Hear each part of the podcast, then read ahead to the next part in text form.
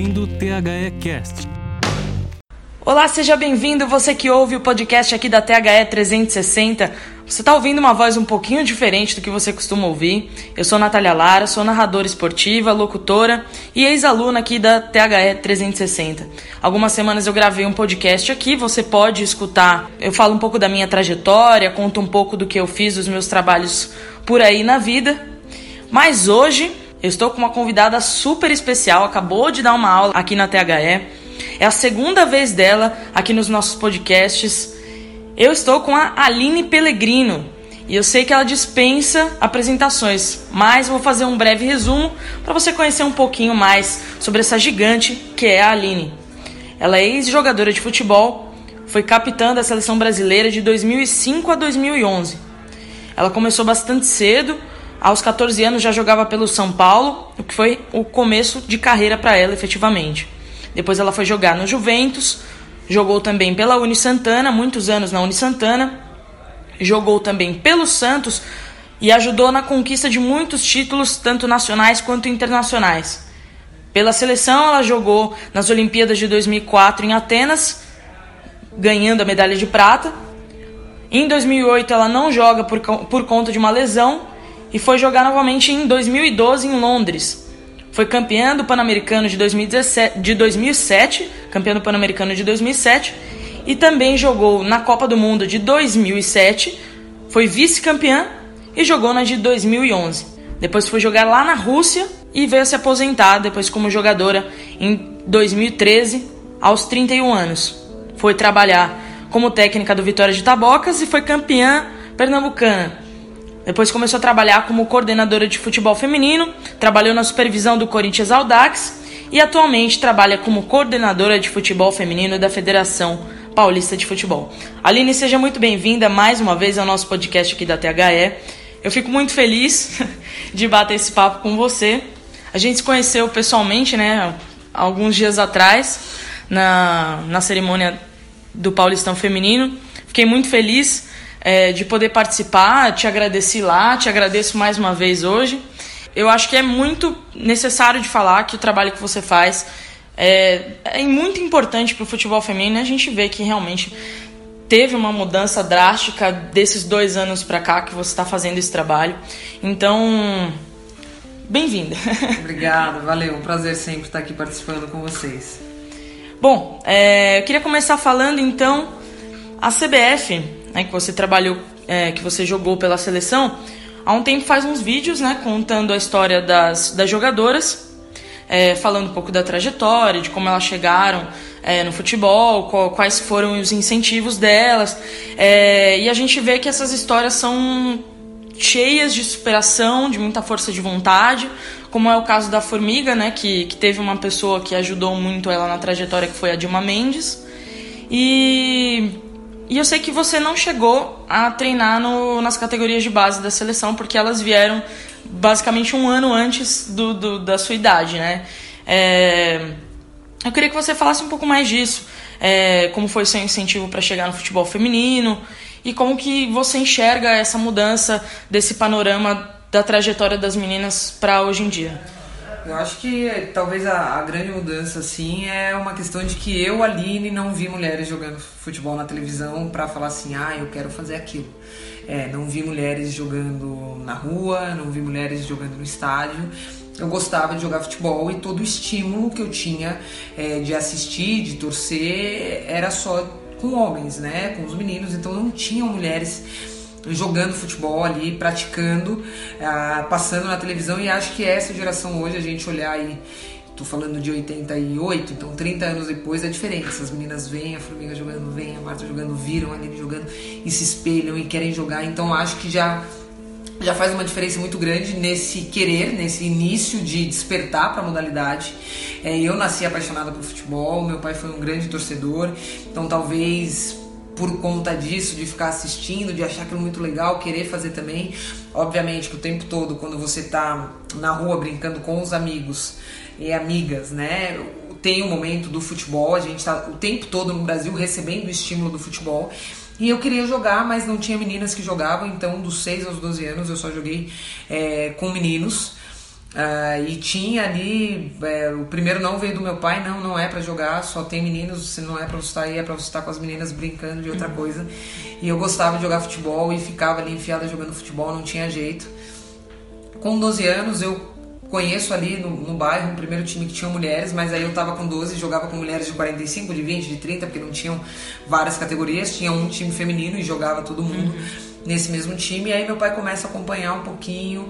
É, acho que por ser um grande torcedor tinha um pouquinho de noção, né? Falou, poxa, ela tem talento e busca equipes, uh, clubes aqui do, do estado de São Paulo, da capital, né? Na época que tivessem futebol feminino, entra em contato e eu acabo participando de uma, de, um, de uma peneira do São Paulo e entro no Aspirantes do, do São Paulo com 14 anos, mas assim, é, o futebol para mim era prazer, era querer estar tá naquela brincadeira, querer jogar, não, não tinha nesse momento e não teve talvez essa coisa do eu quero ser jogadora de futebol, sonhar com um grande clube, com seleção, nada disso, porque aquele era um estímulo que até então estava muito distante de mim, né?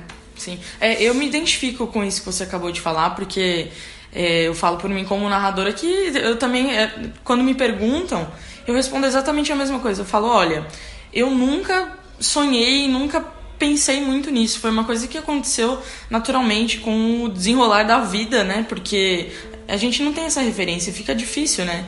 E eu até puxo um gancho pra gente falar sobre o período de que você falou sobre isso na aula, que é a modalidade do futebol feminino, mas não só ele, né? A modalidade, os esportes femininos sofreram um período de proibição né, de 40 anos, que se originou ali em 1941 e foi até mais ou menos 79 e o regulamento de 83, né, que você explicou isso agora há pouco para o pessoal aqui na aula da THE.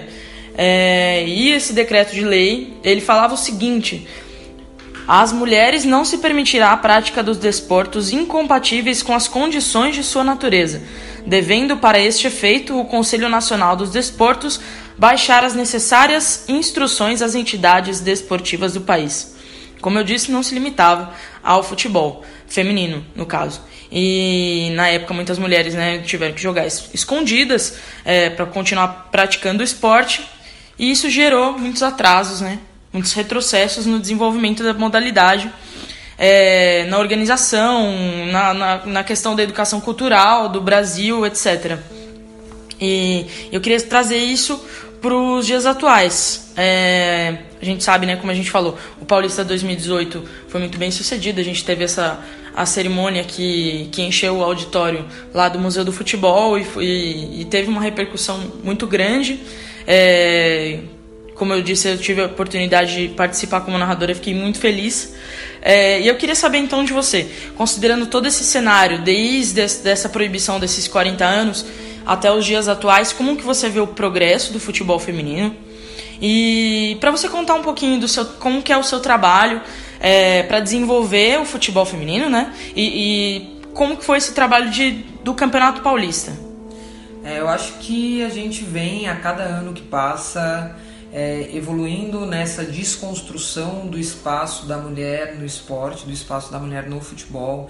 Então hoje eu vejo meninas um grupo de meninas na rua com a mochila nas costas, com a bola na mão, de caneleira, indo provavelmente para alguma escola de futebol e anos atrás, você quando muito ia ver esse grupo de meninas com uma joelheira de vôlei. Então acho que, que é esse atraso que, o, que a proibição trouxe para a mulher no esporte, principalmente para a mulher no futebol, é, cada ano que vai passando isso vai sendo desconstruído, mas a gente não vai ganhar 40 anos em 4 anos, então isso é gradativo. Mas acho que é muito importante a gente pontuar para as pessoas hoje que estão envolvidas com o futebol feminino, as que não estão envolvidas com o futebol feminino, ou que estão envolvidas com o esporte de uma maneira geral, de que houve essa proibição, e isso sim atrasa muito esse processo de desenvolvimento, então que certas comparações com o futebol masculino não cabem, que nesse pouco tempo que a modalidade tem regulada, regulamentada, é, o futebol feminino tem muitas conquistas que a gente precisa se debruçar, planejar, que, que né, uhum. me parece claro que por tudo que já conquistou nesse pouco tempo a gente pode ter novas conquistas, mas a gente vai precisar agora se planejar, se estruturar melhor, porque os outros países também estão fazendo isso, talvez de uma Sim. forma é, mais acelerada, mas com um contexto diferente desse que a gente viveu de uma proibição. Então eu vejo as coisas sim melhorando muito. Hoje você mas hoje você tem uma demanda também muito maior. Então, Sim, né, antes uhum. você tinha só a linha aqui, não sei quem ali, ah, faltava time. Hoje, hoje você tem muita demanda e às vezes essas meninas também têm dificuldade em encontrar uma escola de futebol, em dar sequência no momento que está terminando o colegial, vou é, fazer um vestibular, vou direto trabalhar. Não, é, é um. É, é, tá na balança também, eu vou ser atleta de futebol. Então uhum. a gente tem que fazer com que isso cada vez mais esteja na balança, é, tendo estrutura de clube, de vários clubes, de poder receber, de poder ter uma condição contratual. É, de plano de saúde, de tudo certinho como um, uhum. um, um, trabalho. Então, que o futebol feminino também esteja nessa balança do vou fazer uma faculdade, vou fazer um curso técnico, vou ser atleta de futebol. E isso tenha um peso grande para essas meninas. Então, é acho só desculpa te interromper, só porque isso tem uma questão que eu vejo que as meninas vão fazer, por exemplo, educação física, porque quer chegar no futebol, né? Uhum. Não, sem dúvida. Eu acho que tem que ser algo para essa menina que está com 15, 16 anos, que eu acabei com 15 anos indo pro interior, é, pro, pro São Paulo, uhum. e a coisa acabou acontecendo naturalmente, mas que tenha, sim, e a hora que sentar com o pai, com a mãe, com quem for e falar eu vou fazer isso porque aqui eu tenho um futuro, que isso esteja uhum. na balança de projetos possíveis Sim. e sólidos. Então acho que isso é, é um, é, um, grande ponto do trabalho hoje que eu faço também na federação.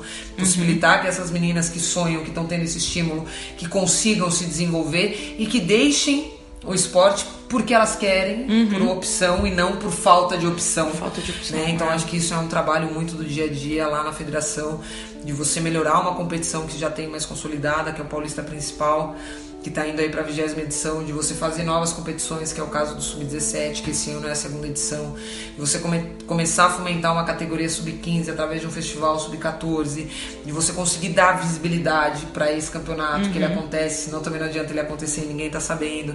Então aí é quando a gente acaba prestigiando, tendo a cerimônia de premiação também, né? Para essas jogadoras, para esses clubes se sentirem importante o que eles estão fazendo. Sim. É importante que tenham um reconhecimento. Eu acho que isso é, é, é muito bacana Nossa, nesse é processo legal, de realmente. crescimento. Uhum. Então, por exemplo, é, alguém viu você narrando e quer de repente ano que vem estar nas transmissões e fazer parte uhum. dessa festa. Então, ter, colocar todo mundo para sonhar e dar a possibilidade disso acontecer é, é muito importante. Então eu vejo as coisas é, naturais no caminho normal de uma modalidade que ainda é muito nova e que está se desenvolvendo é, com novas possibilidades, novas uhum. oportunidades, que é o caso de licenciamento de clubes, da CBF, da Comembol. Então acho que as coisas estão acontecendo naturalmente, mas é preciso também que essas pessoas que hoje é, cobrem o futebol feminino, até então não tinham isso na rotina, que eles venham uhum. mais entendendo o contexto, sem fazer comparações que não cabem com o futebol masculino, que, que dê atenção pro feminino, mesmo que seja para criticar, para falar que o jogo não foi tão bom da seleção, que não foi uhum. isso, mas que esse foco, o holofote seja só pro feminino, sem essas comparações que 99% das vezes não cabe com o futebol masculino e acaba tirando o espaço, um pouco espaço que a gente já tem. É, porque às vezes a pessoa ela não está exatamente mal intencionada, né? Mas essa comparação realmente não traz um benefício que às vezes a pessoa está procurando, né? Falar, ah, porque não tinha o mesmo público. Tá, mas por que, que não tinha o mesmo público? Tem uma explicação para isso, né? Sim. Não, eu acho que é, é um momento de que, pô, vai estar tá o ano que vem a seleção feminina jogando a Copa do Mundo, que é o principal competição no nosso momento. Uhum. Vai ter mais ou menos no mesmo período a Copa América. Então, assim, não compara, fala o que o masculino está fazendo na Copa América, porque tá. E é o momento do feminino, de você falar quantas Copas do Mundo já teve, uhum. qual foi a colocação. Não adianta che querer chegar lá e ficar comparando se deu mais estrutura para um, se deu mais estrutura para outro. Você tira o foco do momento, dos poucos momentos que a modalidade é. tem para aparecer e para é, mostrar o que aconteceu, o que evoluiu e muita coisa evoluiu. A gente precisa parar de querer comparar e mostrar que a gente, dentro do nosso contexto de uma modalidade de só 35 anos, tem evoluído muito. É que tem, tem tanta qualidade quanto o masculino. Eu sempre falo isso também. A narração feminina também eu acho que existe essa questão. É, a gente a gente pode, a gente pode e quer mostrar que a gente pode estar lá fazendo o mesmo que, o, que, o, que os homens fazem, da mesma maneira, às vezes até melhor. E eu acho que realmente a gente tem essa luta. E eu até te pergunto, você tem uma projeção futura? Como você acha que vai, daqui a uns 10 anos, como você imagina que pode estar isso?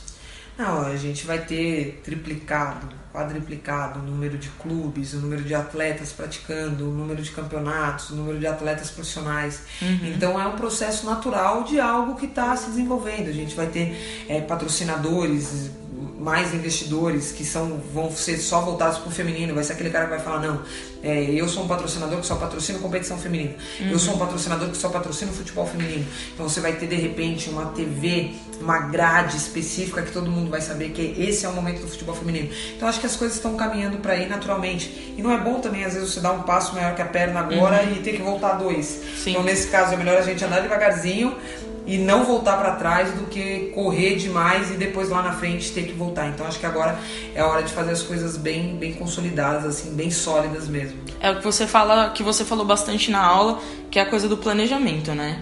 E isso, isso me puxa, inclusive, um, a minha próxima pergunta que seria é, que o futebol feminino ele tem um panorama bem diferente pelo mundo, né? A gente vê que cada país, é, cada região do mundo tem, um, tem uma situação diferente. Por exemplo, na América do Norte a gente tem os Estados Unidos, principalmente os Estados Unidos, mas os Estados Unidos e o Canadá como duas potências do futebol feminino, do, dos, é, duas forças emergentes que são até o contrário do que é o masculino lá, né? Que a gente vê o masculino do futebol da América do Norte um pouco mais fraco, é, assim não estou considerando o México dentro dessa conta, né? Uhum. Porque o futebol masculino do México é um futebol forte. É, mas a gente também vê alguns outros países, como na Europa e na Ásia, como a gente falou, como você falou na aula, da Alemanha, da França, tem a China, a Coreia, a Coreia do Sul, é, que são países onde o incentivo também existe, o incentivo é bastante grande. E, e outro ponto também que você falou na aula da da, dos clubes aqui do Brasil estarem sendo pressionados pela CBF, pela Comebol e pela FIFA para criar os clubes do futebol feminino, é, com a possível penalização se não cumprir, se não cumprir o que está sendo pedido pelas entidades. E aí eu te pergunto, é, o que você considera que falta para que a gente chegue próximo do que a gente vê, por exemplo, na América do Norte, o que a gente vê nesses países da Europa e da Ásia? Acho que tem um contexto histórico, cultural, social, econômico diferente em cada um né, desses contextos. É, comentei na aula que a gente fala muito, né, nos Estados Unidos, pô, lá o feminino, tal, tal, tal. Mas o, a história do futebol feminino, o início do futebol feminino nos Estados Unidos também vem é, de algo ali de, né, ai, a mulher não pode jogar o beisebol, a mulher não pode jogar o basquete, a mulher não uhum. pode jogar o futebol americano, então cria-se o soccer para a mulher jogar e acaba que dá certo e é hoje a potência que é mundialmente. Então são contextos muito diferentes, né? Na Europa você também a gente chega até alguns países que passaram por algum tipo de proibição, a própria Inglaterra, é, lá no começo, onde o futebol masculino está se desenvolvendo, por um momento ali o futebol feminino também esteve proibido. É muito por conta da questão política uhum. do momento e etc. É, então eu acho que não, não dá muito para fazer esse paralelo. Que eu acho, eu, eu vou trazer, fazer o paralelo pro real. Uhum. Pro planejamento. Então tá bom, beleza. É, a gente sabe que nos Estados Unidos as meninas praticam há mais tempo que a gente. É um ponto. A gente sabe que na Europa é, elas têm mais estrutura para praticar do que a gente. Uhum. A gente sabe que na Ásia elas ah, praticam mais, praticam mais e cada um tem o seu contexto. Pô, aqui a gente tem muito talento, a gente não tem tanta estrutura para praticar, a gente não pratica tanto, então assim, é, a gente está atrás em alguns pontos. É fácil identificar quais são e tem que se planejar para correr atrás. Pô, nos Estados Unidos, as jogadoras não têm o talento que a gente tem. Aqui não tem o talento que a gente tem, mas nesses outros pontos a gente está atrás e na balança isso está fazendo com que a gente não consiga vencer, não consiga ganhar delas num cenário de Copa do Mundo, num cenário de Olimpíada. Então é planejar e a gente não vai passar a ganhar é, e ser campeão do mundo no Sub-17, Sub-20 uhum. principal em quatro anos. Então, pô, a gente precisa planejar. Vamos planejar daqui oito, vamos planejar daqui 12. Então, acho que é muito uma questão de tirar essa diferença no planejamento, no papel. É, às vezes acontece de antes, você planeja para 12 anos e acontece em 8 porque uhum. chegou ali, o talento prevaleceu e a força de vontade, então assim, mas acho que é importante planejar, senão fica muito no escuro como vamos chegar e como vamos tirar essa diferença sem planejar. Certo.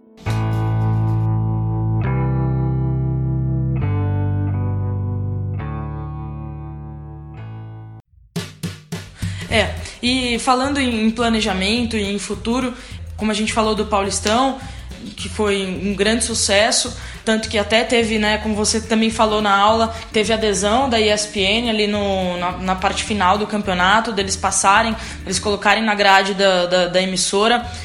Eu queria te perguntar assim: a gente vê que existe um crescimento de transmissões esportivas por internet bastante grande. Principalmente, é, a gente sabe que a, que a, internet puxou um pouco desse glamour do rádio e da televisão e, e trouxe para ela ali uma, uma potência que está sendo desenvolvida cada dia. Por exemplo, um podcast é uma dessas coisas, as rádio webs são outras, e agora a gente tem as transmissões feitas por Facebook e pelo YouTube, que estão puxando muita audiência, até mesmo de gente que, por exemplo, gosta de esporte, mas não tem a assinatura do canal de esporte específico disso, né? Então eu queria que você falasse um pouco assim de como que foram os números do Paulistão em relação a essa adesão da internet e como que você vê esse futuro dessas transmissões feitas por Facebook, por YouTube, por rádio web, por Twitter. Eu queria a sua opinião. Eu acho que é, a internet e as transmissões aí via streaming vêm para ajudar muito essas outras modalidades que tem menos espaço nessa mídia tradicional, na televisão, é, que é o futebol feminino, que é o basquete feminino, é, infelizmente vamos falar de muitas modalidades aqui femininas, mais outros esportes, porque tem um nicho já, tem pessoas que gostam, que acompanham, então esse público você já tem garantido, uhum. você tem um outro público que não tem acesso se tivesse iria acompanhar e você vai trazendo a ponto de acontecer o que aconteceu da ESPN vir falar, ah, vamos colocar aqui na grade porque está sendo muito legal essas transmissões. É, foram transmissões que a gente consegue viabilizar através da lei de incentivo ao esporte. Então a gente tinha ali 18 transmissões para serem feitas. Calhou de pegar o momento principal da competição, que era a segunda fase, então as uhum. principais equipes. Então os melhores jogos estariam, obviamente, acontecendo ali. A gente pega muito esse momento, esse gancho pós-Copa do Mundo, né, do espaço que as mulheres tiveram, seja no jornalismo, na reportagem de campo, na narração, nos comentários. E, e, e, vimos como uma boa oportunidade de fazer essas transmissões 100% feminina, de dar essa oportunidade, de dar esse espaço. Acho que engrandeceu muito, acho que muito do sucesso foi é, por conta disso. Ah, e aí essas transmissões vão para a TV. É, mas pensando em internet, 18 transmissões, a gente tem números aí de mais de um milhão de pessoas impactadas por essa transmissão, né? Que você leva ali um, um padrão diferente do que é numa mídia tradicional, então você uhum. consegue instruir um pouco mais, você não tem que ficar mandando jumbinho de disso, daquilo outro, então uhum. então você consegue passar um pouco mais até de informação do que às vezes você conseguiria ter esse espaço numa mídia tradicional, mas tivemos esse espaço dentro da, da ESPN, né? Num canal ali que é do ESPNW, do ESPN Watch, do ESPN Extra, né? Mas que foi muito positivo, foi muito legal. É, isso eleva muito a competição, muita gente fora de São Paulo acompanhou, muita gente fora do Brasil acompanhou. É, então eu tenho certeza que ano que vem essa turma vai estar nessa expectativa de poder acompanhar os jogos. Foram bons jogos. É, e aí o objetivo é só crescer dentro disso e acho que é um caminho muito real de que a gente tem que entender e ah, se é o que tem para hoje é isso. A gente consegue viabilizar legal, tá dando um retorno legal, acho que tem que focar sim. E se for o caso, vem a ESPN ou vem quem tiver que vir ano que vem e a gente faz uma parceria aí, mas acho que a gente tem como focar e tem como tirar bons frutos dessas transmissões aí da via stream. É, então, eu, eu, eu, realmente eu percebi que além da, da, da adesão que teve pela internet, o campeonato por por ter tido essa visibilidade, que é o que a gente fala de vez em quando, né? Falta. Uma das coisas que falta pro futebol feminino é essa visibilidade. E a gente viu que a adesão das pessoas também fisicamente, assim, de ir nos estádios, foi gigantesca, né? A gente estava falando durante a sua aula sobre é, o recorde de público que teve na Vila Belmiro. Então isso é muito expressivo. A gente vê que quando essa visibilidade ela é dada, né? A gente falou também da Copa América, da adesão da, da população do Chile de ir até os estádios acompanhar, ela realmente existe, ela é muito expressiva. Eu acho que é isso, uma coisa puxa a outra. A gente não consegue acompanhar aquilo que a gente não vê, aquilo que a gente não tem informação. Então acho que a gente que está hoje trabalhando dentro da modalidade, a gente tem que criar cada vez mais canais que possa essa informação chegar nessas pessoas e vão ter, vai ter muita aderência, vai ter muita adesão como foi aí.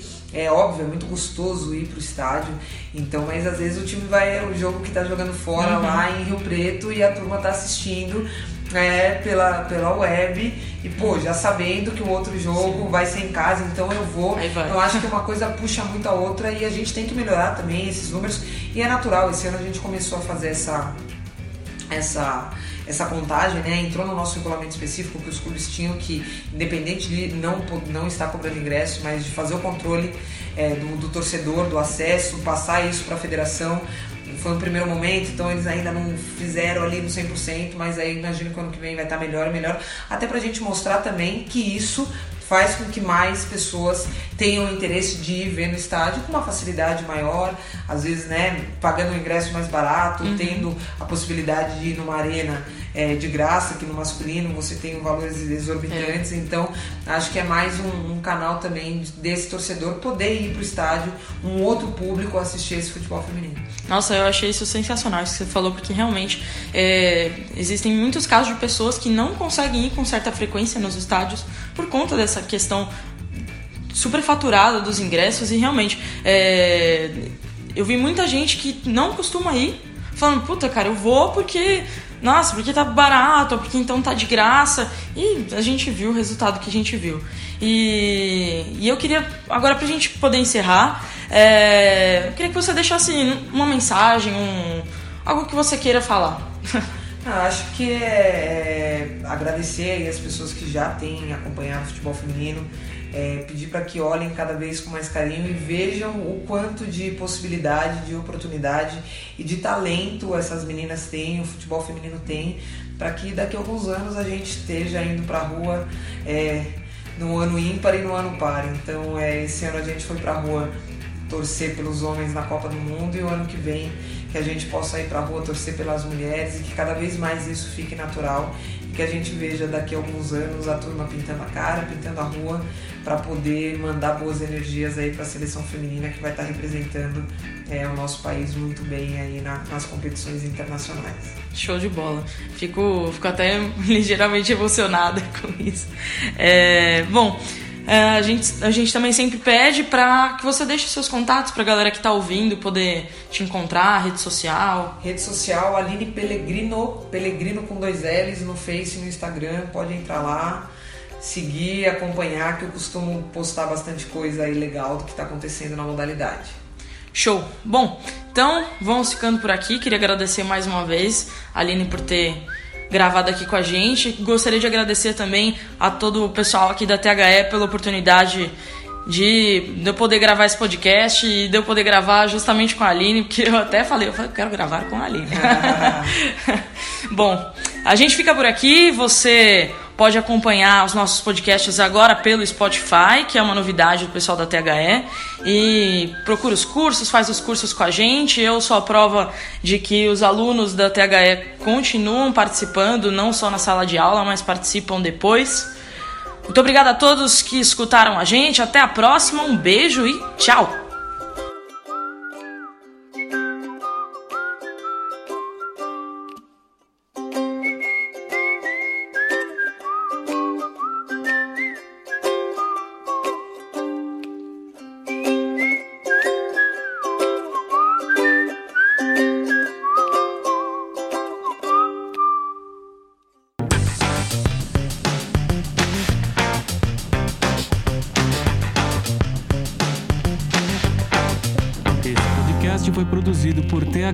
360.